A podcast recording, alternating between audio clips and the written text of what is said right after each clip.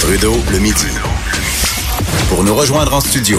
Studio à commercial cube.radio. Appelez ou textez 187 Cube Radio. 1877 827 2346. Vincent Dessureau, bonjour. Salut, comment ça va? Ben écoute, je cherche quelqu'un à blâmer pour la température extérieure. Est-ce que tu peux Euh. être mon punching bag? Je Non, mais euh, c'est, c'est, c'est vraiment la journée la plus dégueulasse depuis longtemps. Là. Ah, c'est épouvantable. C'est, le- c'est quoi là à Montréal? C'est-tu la plus verglaçante C'est ou plus, avez de ver- la neige? ouais, plus verglaçant. C'est quand même moins pire pour bien des gens que, que de la neige. Mais euh, je suis tombé sur la glace Ah non! d'aplomb, puis euh, je me dis, c'est le printemps, là. Je veux dire, là, j'ai baissé ma garde, j'ai mis mes petits souliers. Puis c'est surtout que ma voiture, je la stationne sur une plaque de glace. Fait que là, je suis très prudent. Mais là, j'ai mis après, en sortant de la glace, le pied sur l'asphalte, mais avec une confiance renouvelée. Ah mais il y avait une mince couche de glace là, que j'avais pas attendu. Puis j'ai, écoute, j'en ai pris une solide. Devant personne, Ah non. en plus, j'ai même pas pu faire sourire quelqu'un. Tombé comme un vrai loser, pathétique, dans, ma- dans le fond de ma ruelle. J'ai déchiré mon manteau. Mais écoute, ça, ça Ben arrive. ouais. Ça arrive. Les feuilles, d'ailleurs, sont toutes, euh, Joanie peut confirmer, sont toutes pleines de terre. là. Parce que Pauvre toi! c'est lundi, c'est lundi. Mais Oh ça. oui, oh, vive les lundis. Mais d'ailleurs, juste de, euh, petite anecdote, parce Oui, que ce matin, je suis tombé sur la glace, puis j'ai foncé dans Gino Chouinard, l'aspergeant de soupe au porc. Ça, Ben c'est, ma, journée, ça. T'as aspergé Gino de soupe au porc. Oui, oui. Euh, des ramen faites avec un fond de rôti de porc, puis Gino s'en venait avec la confiance du monde, et moi, la même confiance, là. Et euh, nos chemins se sont croisés, puis je les écoute. Ceux, qui ont écouté la fin de Salut Bonjour ce matin, Gino sentait la soupe au porc. Euh, et il a pris ça avec un, écoute, comme un vrai gentleman. là. Il n'y a Ben, pas de problème, voyons, mais là- Vincent, mais là, en, aspect- ça- ça- en nettoyant toutes les traces y sur son beau veston. obligé d'aller en onde avec euh, des, des traces Oui, de soupe? ben, c'est tombé sur, son, sur sa chemise. Alors, il y avait son veston fermé à la, à la fin de l'émission. Puis les pantalons, ben, on le voyait pas là, derrière le comptoir parce qu'il était, il était tout plein de soupe. Alors, c'est ça. C'est ma journée. C'est ma journée. Ah, bon, ben, OK, on va essayer de te rendre ça un peu plus euh, le fun, Oui, euh, léger, puis c'est- c'est c'est- c'est ta responsabilité en plus. Fait Oui, c'est pètes la ça. gueule encore là, ce sera pas. Euh. Parle-moi des officiels au baseball qu'on voit souvent comme étant des personnes un peu là, bourr- bourrues qui sont pas trop compétentes. Ouais, euh, j'ai trouvé ça. C'est vraiment rare que je vais te parler de baseball. D'ailleurs, ça montre que c'est une journée particulière. Mais euh, parce qu'au au baseball, euh, on utilise encore les bons vieux officiels, les umpires, qui sont là pour Mhm. décider si c'est une, une balle ou une prise et compagnie. Donc c'est pas. Ben, c'est ça. C'est, on utilise quand même plus l'humain que dans d'autres sports qui sont rendus vraiment dans la technologie. Alors, c'est encore le bon vieux call du, de l'arbitre.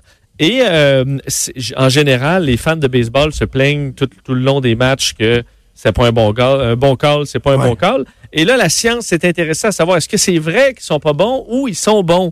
Euh, Ah, en- c'est intéressant. euh, en utilisant, euh, c'est d'ailleurs l'Université de Boston qui a fait ça, en utilisant, parce que ils ont déjà des machines de triangulation, des caméras qui le savent, là, la bonne réponse. Mais ils- la MLB a toujours été réticente à enlever le- l'humain de l'équation. Alors, on utilise ces, ces- ces caméras-là pour euh, regarder les statistiques des joueurs, puis les améliorer et tout ça. Mais eux, ils ont pris ces, ces images-là et analysé 4 millions de lancers sur les 11 dernières saisons dans le baseball majeur. Alors, c'est quand même... donc, ils, ils se sont concentrés sur les lancers là, vers le marbre et non pas les retraits sur les buts. là. Exactement. Donc, c'est la partie qui a été analysée pour se rendre compte que euh, ben, les erreurs, c'est un phénomène qui est, euh, écoute, c'est rampant. là. C'est quelque chose de majeur. En fait, on dit que 20% des calls, je veux le terme call, là, des appels, Oui, oui. sont, euh, sont erronés. Donc, c'est Ben un appel un sur sur, cinq. sur cinq. Euh, 14 par match. Euh, en fait, ça, c'est, tu vois, non, mais en fait, de, bon, de plus en Ouais, plus. le 1 sur 5, c'est sûr que ça fait plus que 14 Ça par fait match, plus là. que ça, là. Mais donc, c'est, euh, c'est, euh, en fait, c'est ça. 1 sur 5 est un, est, est, est, est- est une erreur. Et ce qu'on se rend compte, c'est qu'ils ont ventilé auprès des arbitres. Ils n'ont pas donné des noms, là, mais dépendamment des officiels, ils sont allés voir l'âge des officiels, l'expérience des officiels, pour se rendre compte Le que tour de taille? Est-ce que le tour de taille faisait partie Hey, ça aurait été quand même intéressant. Mais ça va peut-être un peu avec ça, c'est qu'on se rend compte que ceux qui font le plus d'erreurs, ce, ce sont les, ex- les vieux expérimentés. Alors que ceux qui en font le moins, ce sont les jeunes. En fait, en moyenne, là, la moyenne des, euh, des officiels est de 46 ans au baseball. C'est généralement quand même assez vieux.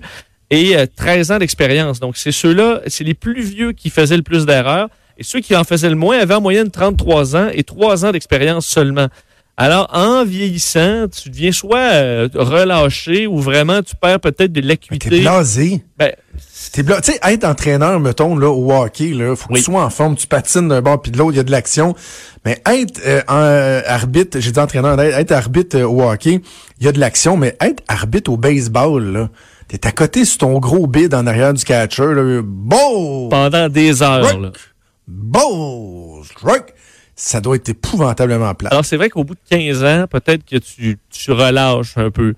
Euh, alors, eux disent, on veut pas éliminer, on suggère pas d'éliminer l'humain de l'équation, mais peut-être soit de vérifier là, ceux qui commencent à devenir un petit peu moins, euh, un peu moins sharp, et euh, ou d'ajouter un outil technologique dans le sens que les arbitres pourraient avoir un call dans l'oreille de la réponse.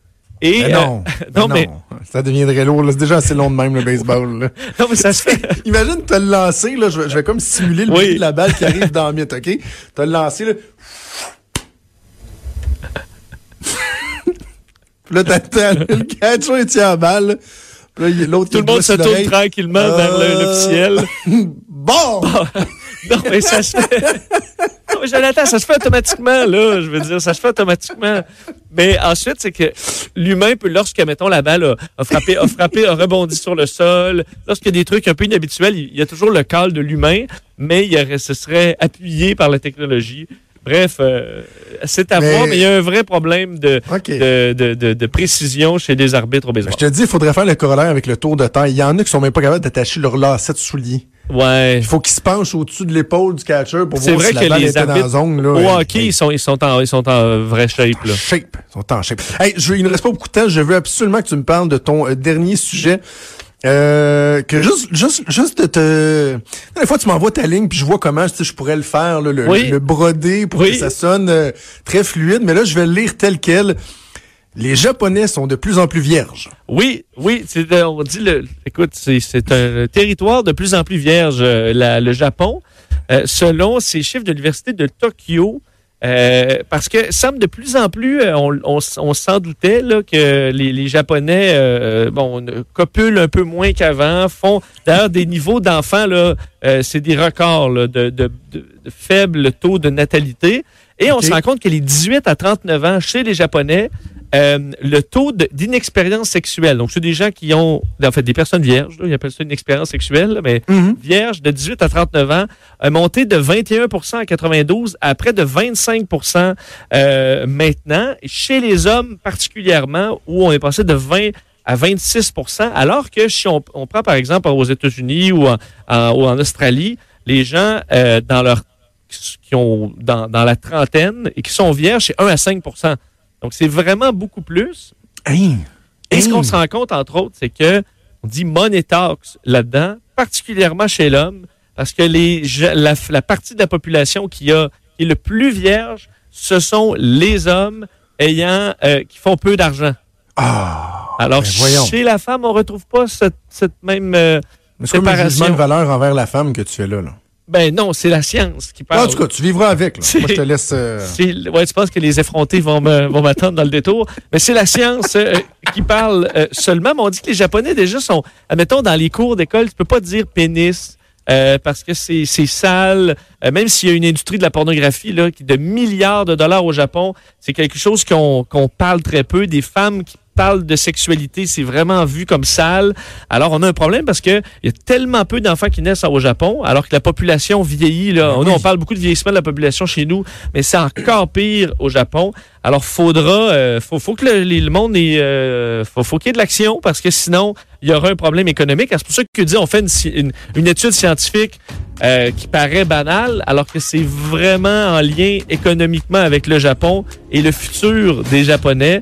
Alors, faut, euh, faut que ça y aille au taux au Ah Japon. oui, tu sais, c'est ça. Parce qu'il y en a qui vont dire, oh, ouais, mais tu sais, il y a la porn, euh, les poupées, etc. Mais c'est parce que ça, ça fait pas des enfants forts. Ben non, exact. Il faut que, mesdames, euh, le japonais qui a pas beaucoup d'argent, ça veut pas dire qu'il n'y a pas plein de belles valeurs. Là.